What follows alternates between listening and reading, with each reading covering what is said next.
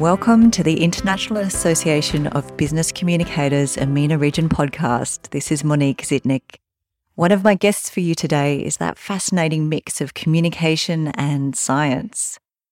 Tunbosun Afolayan has four degrees ranging from a Bachelor of Science in Geology and Mineral Sciences to a MBA in Energy and Sustainability. She has worked in the gas and petroleum, solid minerals, water, and finance industries and was recently named a Rising Woman in Energy by the Mediaville Women in Maritime and Energy Award. She is a new IABC EMENA region member, having recently moved from Lagos, Nigeria to Amsterdam in the Netherlands. And Tunbosun was a facilitator at our IABC Converge event last year on the rise and impact of short term gig and contract roles in comms career. Tunbosun is joined by Dieuwke Swain, who's one of our IABC EMENA region board members and also lives in the Netherlands. Dieuwke has a mixed scientific and communications background, and after gaining a bachelor and master's degree in molecular biology, she made a career switch into supply chain at the turn of the millennium. She then moved into internal communications 10 years ago since then, she has worked both in house and as a consultant for multinationals and non for profits. She's now a communications manager at IDEXX, a global leader in veterinary diagnostics, software, and water testing. Welcome, Tunbosun and Dieuwke. Thank you. Thank you so much. Thank you so much for joining me. Tunbosun, you've moved countries and cultures in very interesting times. What has this experience been like for you? So there's a Chinese adage that says, may you live in interesting times. And I think this is one of the things it was referring to when everything, every change is interesting. So I, I like that opening when you say, this is interesting time. And I didn't even have to move to live in this interesting time. But moving has a different layer to it, you know, because now it's a it's an intersect between changing cultural orientation and you know getting to social conflict, social interest, and all of the in between. So for me, I consider it a rebirth. I also consider it a learning opportunity. The butterfly effect is something I like to think about. You know, now you read news and you do not realize that the impact of something so little can affect you. But that's the world we live in right now. So moving, it's also the impact of something so little affecting and, you know, asking for that change to relearn, asking for that opportunity to, to really be out there and be open to changes, which is one of the opportunities we get when we move from country to country. And one thing that has really resonated with me is the ability to dispel some myths and also to validate some facts around cultural interactions, social conflict, and the global, or maybe I, I should say the global world we live in right now. You know, it's global, but it's still so local.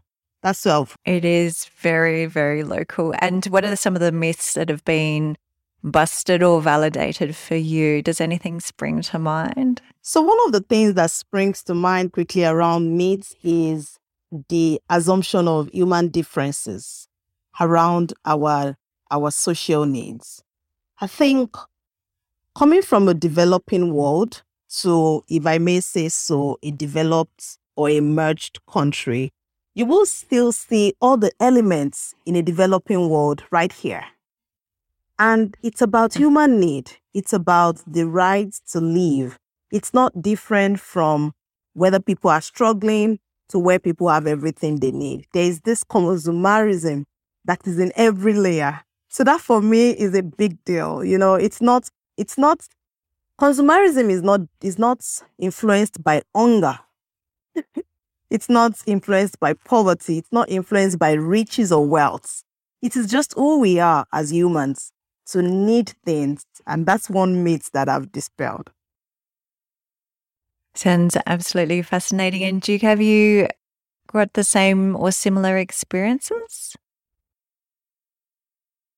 Well, yes, actually, I found because I moved from the UK to the Netherlands, well, more than 20 years ago now. And I found it such a broadening experience. The differences between the UK and the Netherlands, let's face it, culturally, they're huge. The differences are much more in the smaller things and, and they pop up when you least expect them, actually. But still, there's a lot of learning in different perspectives.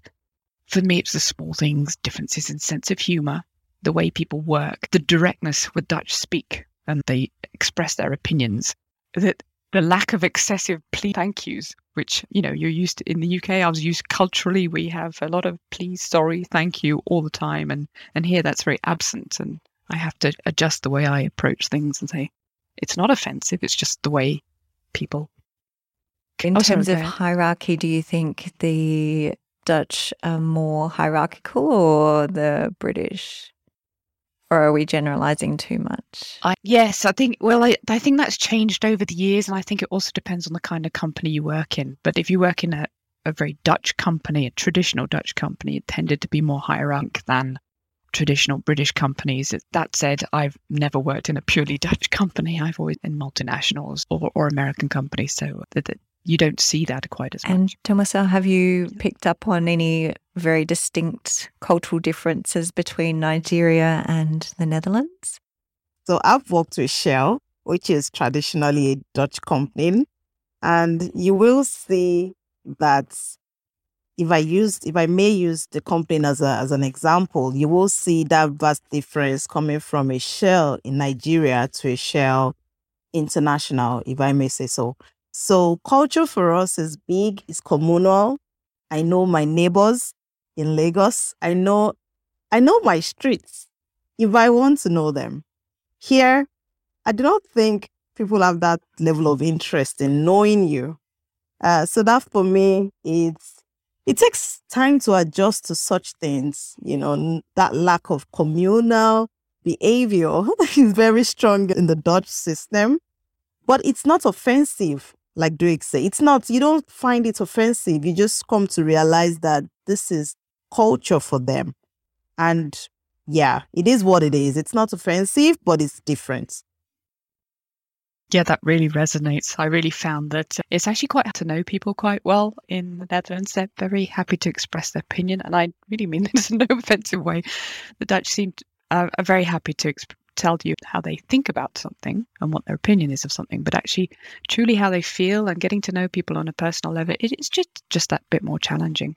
I think. So that really resonated as well. Um, I, I, also worked for Shell as a consultant for a while, but in based in the Netherlands. It's a very multinational, multicultural environment. You have to be open for it and you have to make that effort to get to know each I other. I remember when I started working with a, a, quite a German company, I used to say my good morning, how are you to one of my colleagues. And I remember one time he just turned around and said, Why are you asking me? Why do you care? Why do you want to know? And I'm like, I actually do want to know. I'm actually interested. He's like, No, you're just, you're being, you're being, you're just being polite. And I'm like, No, actually, I do want to know. And it was just a very culturally different perspective because there was much more of a division between work and friends, like family life. And that's just, I think, a part of for that particular person. But how has the IABC community been? I guess transitioning from Nigeria to the Netherlands, you've you brought the community with you, Tunbosun. I joined the IABC. One of the facts, and I call this a fact that came up very quickly, is that it is a very supportive community, and not all communities are supportive. So, you know, you could say the IABC is, is a global organization, it's a community of experts, it's a community of professionals. It wouldn't be different from any other professional organization out there.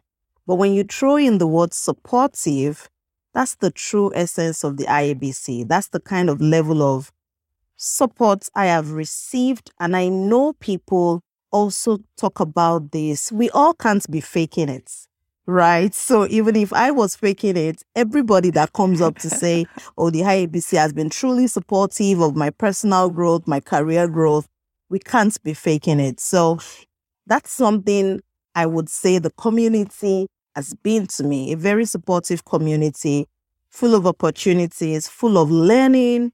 And it's just, it's something you learn very quickly when you join the community of experts in IABC that you have no choice than to uphold.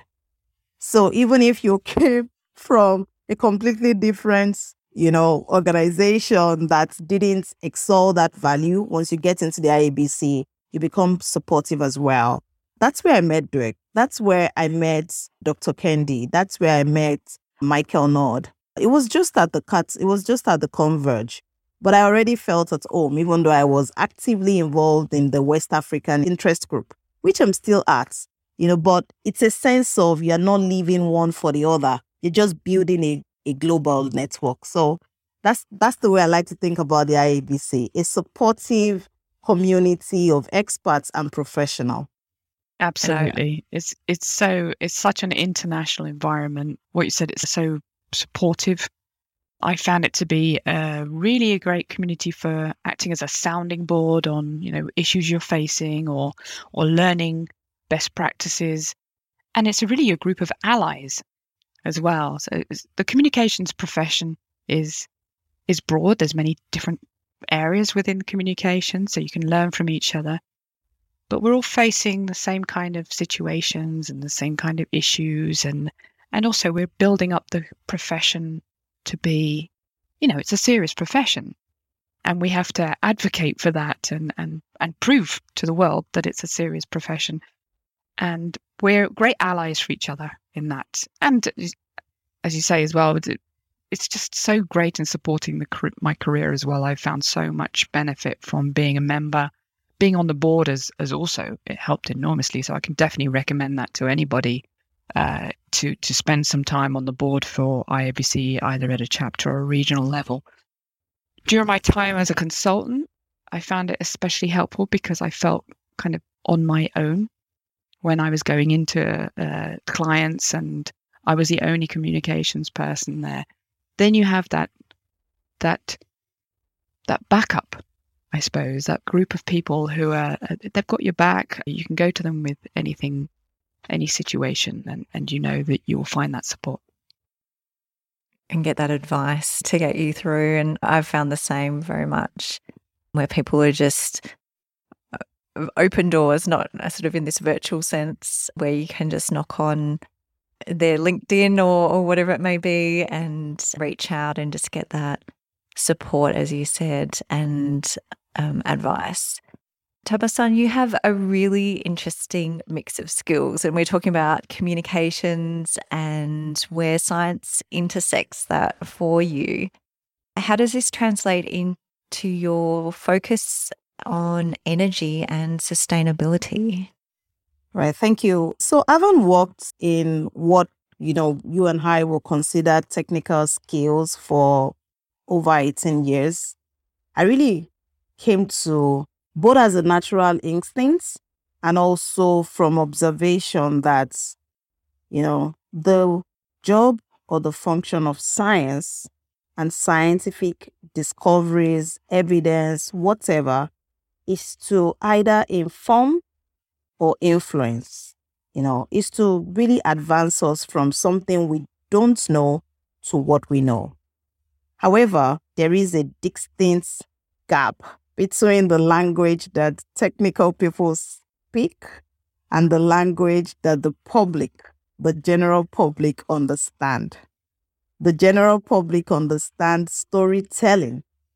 the technical people understand sense making. Once it makes sense, it doesn't matter whether it's exciting or not, they stick to it. So when you have this conflict between storytelling and sense making, you realize that you are more like throwing balls to a wall, which is really where the issues of science communication plays a big role in energy sustainability. Because energy sustainability is a lot of sense making to an audience that enjoys storytelling. And that's difficult. So when I understood that and I realized that I naturally can play a role in this place, naturally can help to dispel a misunderstanding and break down, you know, share science in a way that people can connect to. I feel this is something I can do. And that's why I am very focused on this transition and focused on the education aspect of it. So for me, energy sustainability is essentially about social enlightenment. It's about public advocacy of what the true cost of energy is. So in as much as we go to the news and we talk about, oh, this is what climate change is about. This is happening in Australia and is affecting everyone in the world. Or this is happening, or like the cost of, you know, the gas and everyone is feeling it.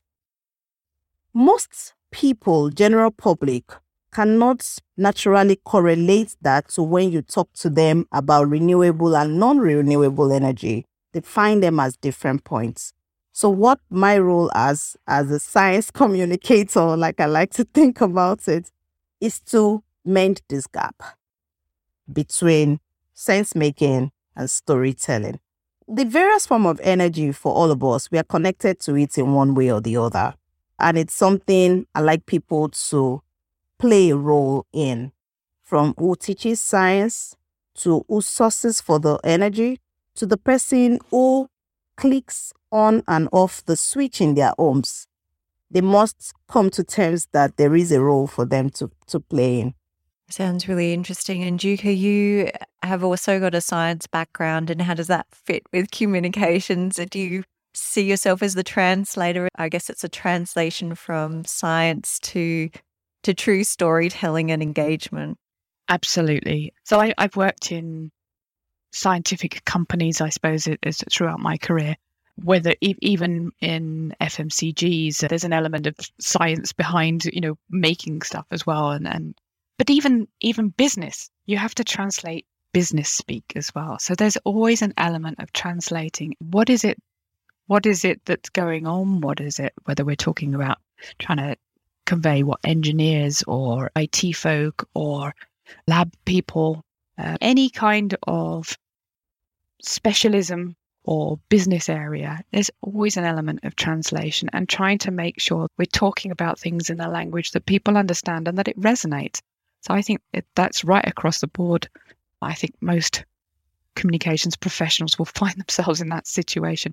And having that scientific background really has enabled me to understand the language that's being used by engineers or like I can and also helps me ask the right questions. So okay, I might not understand exactly what you're saying. So how do I how do I understand that? How what kind of questions do I need to ask in order to break it down to something more clear or or simplified if need to be to create those stories and think okay what's going to resonate with the people we're talking with so asking questions from the subject matter experts and making sure that if it's not understandable to you it's probably not understandable to the wider exactly. people and just picking up on that would be one yeah. of your tips Yes, I mean there's the language used, but in, and that, that often includes abbreviations.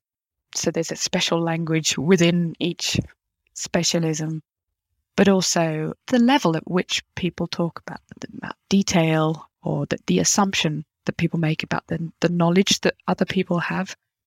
So you have to translate it to take it to a level which say, okay, but people aren't going to know necessarily. I suppose most people know now, for example, what DNA is, but as an example, a few years back, you mentioned DNA, and, and a lot of people didn't even know what DNA meant. So, and there was an assumption already that people knew that.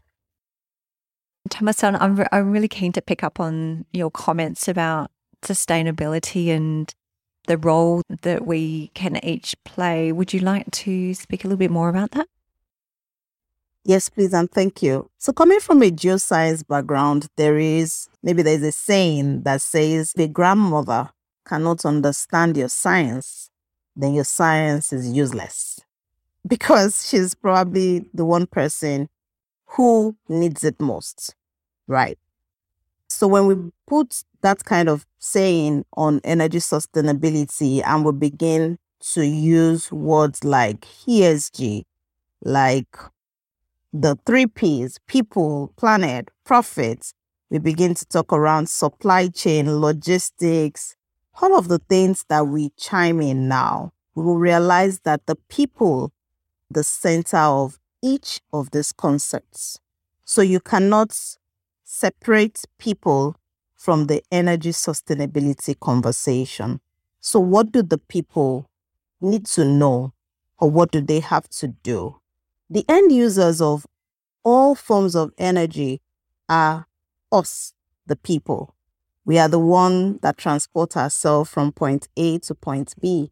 We are the ones that actually even produce the oil, the water, the thermal energy, and all the things that goes into energy production. How do we ensure that we are doing it safely? You know, in energy production, there is a huge place for safe, sustainable practices. It's not because the end user would not know the difference, it's because you are keeping yourself safe in such operations. So, energy sustainability is not just about climate change, it's about the existence of humans, it's about the safety of everyone who does, who goes to work daily and come back. And for me, that's the that's the thinking when I when I want to talk about energy sustainability. How do we ensure that the man or the lady or the female or the male who is building the model around geothermal understands that the impact of a work would not only stop at our building a model or generating energy, is she doing it safely? Do the people around her, our fellow engineers, understand that one little mistake can lead to something catastrophic as a death. You know, not now, maybe a well breakout, maybe ab- wells not properly abandoned, maybe the, the, you know, the cost of even mining cobalts to make solar energy. You know, what's the effect on where it is mined, how it is mined, on you, the miner. You know, once we begin to connect all of those dots, uh, we will see that sustainability is nothing new it's just value optimization. So that that's another thing that I also like to emphasize. It's not a new concept to think sustainability. Uh, it's new because we are putting a focus on it. It's new because we have changed the word strategy or business to now mean sustainability. So we must always question our ideologies. If it is not safe, if it is not ethical, if it is not um, sustainable, then it wouldn't yield long term profits for both the person and, and the business. And I, I, think I heard from uh, sort of what you were saying uh, that being aware of it's almost the butterfly effect that you were mentioning right at the start of our conversation that butterfly effect of every little thing that we do has consequences down the track each and every one of us. So, the other thing I was very keen for us to talk about is misinformation because it's a particularly big focus for us at the IABC at the moment with everything that's going on. So, one thing I'm really keen to talk about at the moment is misinformation. It's a really big topic right now with everything that's going on. And how does one tread the fine line of persuasion and sticking to the facts. And Tunbosun, I know that you've done work also as a publicist, which is external communications. Have you ever had to stand the firm moral ground despite what a client wanted? Many, many times. Uh, I think Derek mentioned it that our job as communicationists or communicators goes a long way to influence people you know, either right there or in the future. And the interesting thing is that the people do not even know that you're influencing them. You know, I think of communications as adverts these days. It stays in the mind and then you pick it up when you think you need it. So, an instances where we have to, how do we treat? Going back to your question around misinformation as a big topic, uh, I think is gigantic. It's not even big. it's my little Australian downplay of like massive catastrophes. and one of the, well, you know, the concept to explain this very well is, you know, the the game will play at business meetings where the facilitator says something to one person, and down the line, the outcome is completely different from what he or she said. These are the same people in the same room. And you, you just get this misalignment. So he tells us that miscommunication is a game of time. When people do not have the right data, the right information, they are left with misinformation. So, how do we persuade them? How do we ensure that they stick to the facts? You know, it's bringing all to the cards to the table. And this is where diversity, ethics, and everything comes into play again. Because what you may be presenting as fact to me may be culturally different from what you think as facts. So marrying DEI on a global scale is where we are at. How do we ensure that we stand firm moral ground? I think moral, human rights, fairness, whatever name we want to call it, is a constant. What is different is our diversity. So, equity is what plays a bigger role now. Is it fair to everyone concerned? Is it, you know, does it does it make for more good moral judgment when we bring this fact to the table? That's the way I like to think about misinformation. If it's not fair to all concerned, and I do not have the two stories on the table, then I would be careful on sticking to one side of the story and saying this is the truth. So, our job as communicator is to present all truths as known to us, all truths. And these truths can be facts, some of them verified, some of them unverifiable. But our job is to ensure that the public have access to those things. And I'd love to hear an example of how you perhaps managed those clients whose views were on the other side of ethics. While you have a think about that, Dieuwke, maybe you'd like to share an experience that you've had in this area or your views on misinformation? Well, I've really been fortunate not to have had that moral dilemma from certainly from an external communications point of view, because my majority of my experience has been internal communication. I've often been in a position though where I've had to persuade a leader to be transparent about a situation or or even in their language while they're communicating. All too often I write for leadership quite a lot. The clear message can end up getting massaged in the review process and sometimes so much that it becomes quite ambiguous or, or even meaningless. And sometimes it ends up being too difficult, and then there's just silence. So I suppose it's more around clarity rather than misinformation. But I have actually been in a situation where I was responsible for change communications for a, a large, well, it's not a pro- project, it was a program. And to make it successful, we really needed to bring people along on why this change was happening and what it was going to bring them, what were the benefits. So, in diving into, okay, what are the benefits for the employees? What are the benefits for the customers? Actually, there wasn't this information just simply wasn't there.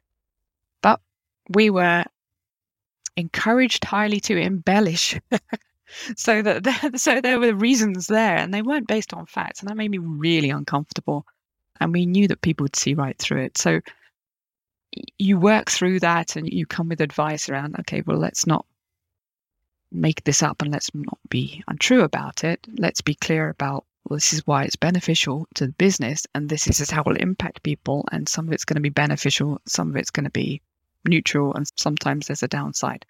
The important thing is the transparency and I think it's really, it's really important our job as communicators or communications professionals to push back and advise on leadership to on what the business impact is and what the impact is on people uh, if you're not communicating clearly and transparently and whether that's facts or whether that's opinions or whether that's not knowing something. The transparency is important. But at the end of the day, it's the leader's responsibility. In my case, working in business, the leader's responsibility. It's the message is coming from them. So sometimes at some point you have to say, okay, I, have done all the the persuading I think I can do. I've done the, my best effort, and it's you have to bow to the will of the the client. But I think when you're a communication profession, you're often having to persuade and lead without authority. And internal politics, external politics, other situations will play a, a big part in the outcome. But I think it largely comes down the relationship that you have with the people you're trying to persuade. So if, if you've already worked on that relationship beforehand, you build that trust. I think that trust is so important that they really trust your expertise and that uh, you have the companies and their and everybody else's best interests at heart. And so I suppose my advice would be really if you're you're never going to be able to control all of it, but if you work on building those relationships, you'll come a come a good. If you work on those relationships, you'll you'll come far.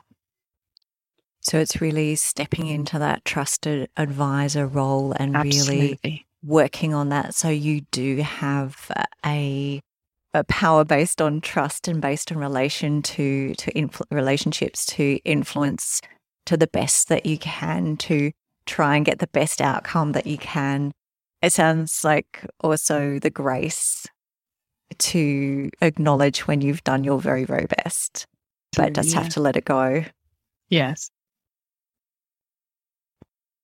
And Tunbosun, did you have a example that you would like to share that springs to mind? So one example that comes to mind is having to not make payments to something that we statutory make payments for. You know, so if you think about it, and maybe I would say it, it's a word that we are accustomed to call lobbying now, where your field relationship can get you thus far, and hence you shouldn't make payment for that.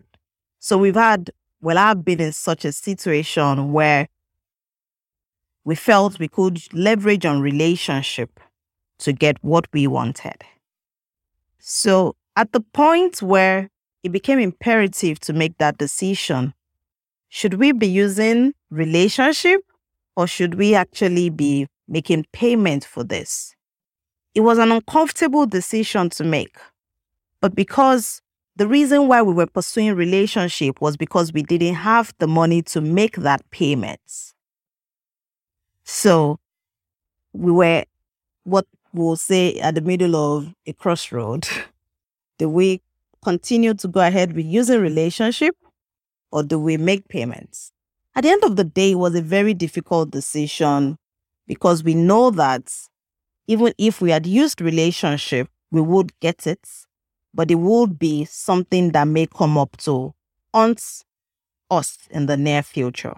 So we had to count our losses to say, because we do not have this money, this is not the time. But you know what that yielded? Because we came to table with that, we would like to pay for this, but we don't have the money yet.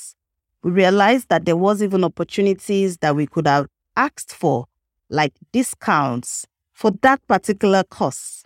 So, reining this story back on the theme for the World Conference around communications can, I think communications can do magic.